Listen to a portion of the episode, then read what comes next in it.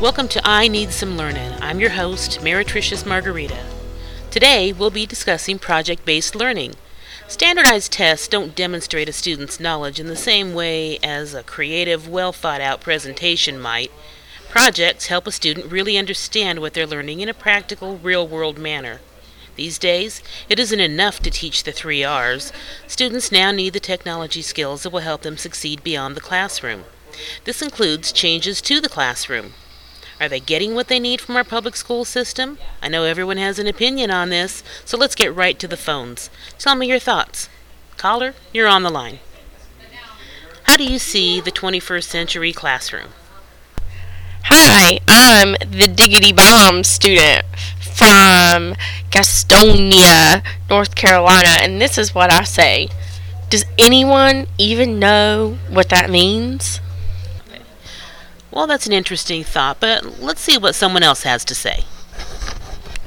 Hey, this is Miss Jane Grayson from Youngstown, Ohio, and I love your show. Um, I see a 21st century classroom with students making meaningful contributions to their communities. Um, I see it as being very student centered and an emphasis on the process as well as the product, how the students are accomplishing their goals. Um, some tangible aspects that I think need to be provided for our students include desks rather than tables to facilitate teamwork and just more collaborative team product in the classroom with positive interdependence and individual accountability for the students, making sure to provide for equal participation so that our students can grow their social skills. So, what kind of things would you want to see in this classroom of the 21st century? Well, we definitely are going to have to invest some money in our students so that we provide them with the resources they need. As I said before, you know, looking as basic as at the furniture that we're classrooms um, and the design of that furniture and making sure that we are putting technology into the classroom so the students get an opportunity to work with that technology at school, especially those students who don't get a chance to work with it at home. All right. Well, thank you. Let's let's get an administrator's perspective. Um, caller, please tell me who you are.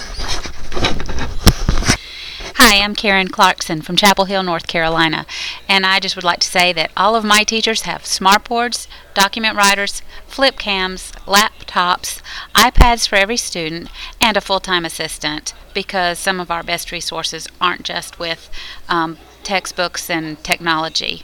Also, we have professional development every Wednesday at 1:30 p.m. Students are dismissed at 1 o'clock, and we have staff development and um, our PLCs in the afternoon so that it doesn't cut into our staff's um, personal time. We value our staff and our family.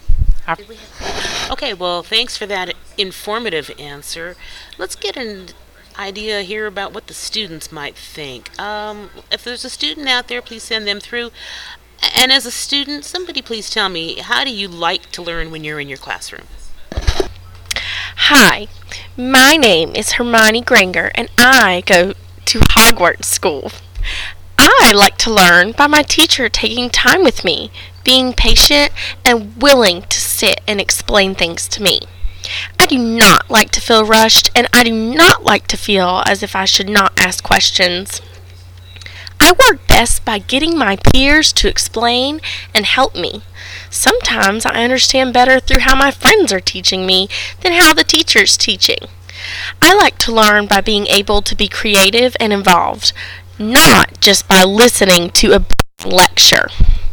Well, that sounds a lot like project based learning to me. I, I see that in a lot of schools now where students collaborate on one big project and, and help teach each other what it is that they're studying, and it seems like they get an awful lot more out of that. But now, let's move on to something else. Uh, let's talk about what kind of things we don't need to have in our schools anymore. What's obsolete as far as learning and teaching is in our schools today? Caller, you're on the line. Yes, this is Anonymous Lucy. My name's not important. Um, students don't need to le- learn anything other than what's on the standardized tests or what they need to know to get into college. Grammar, too, that's useless since we have spell check now. Whatever the teacher decides students need to learn is what should be taught. That's what I think. All right, people seem to have a lot of ideas about this one, so let's talk to another student and see what they think about this. Caller? Hi, my name is Nancy. Um, this is what I know that these teachers don't need to be teaching anymore, okay? Because this isn't teaching. They, I, I just, I hate things that I have to memorize. I just, I hate memorization. I don't like feeling like I'm learning something if it's like not important or I'm never going to see it again. And, I mean, you know what I'm saying? Like, I don't want to just know about how to find the area of a sphere. I want to know why or how am I really going to use that again? Because let's be honest, why should we learn it otherwise? Well, that was interesting. Now, let's see what an administrator thinks about this. Caller, please help us out here. Well, instead of focusing on uh, the negative side of things, what we have to do in education is we have to look at what we need to be teaching, and that is addressing the core standards. The and project based learning experiences allow the students opportunities to learn 21st century collaborative and critical thinking skills by integrating across the curriculum, making the content relevant and authentic. Well, that's another interesting perspective, but I see the boards are lighting up with teacher comments, so let's just get one more before we move on. Hey, I'm Kat Deely, and I'm from Alaska, and I'm just a huge fan of your show. I listen to it every day, and what I really think some things that we just need to stop teaching and wasting our time on is having less of an emphasis on those individual facts and more of an emphasis on the larger concepts and how to find the information, what resources to use and seek out as we um, look for those concepts. Well, based on what we've heard today, it sounds like everyone's at a consensus here, so it looks like the way of the future is definitely going to be Project-based learning. All right, thanks for listening to our show today. We had some great comments, and please tune in tomorrow when we talk about lunch.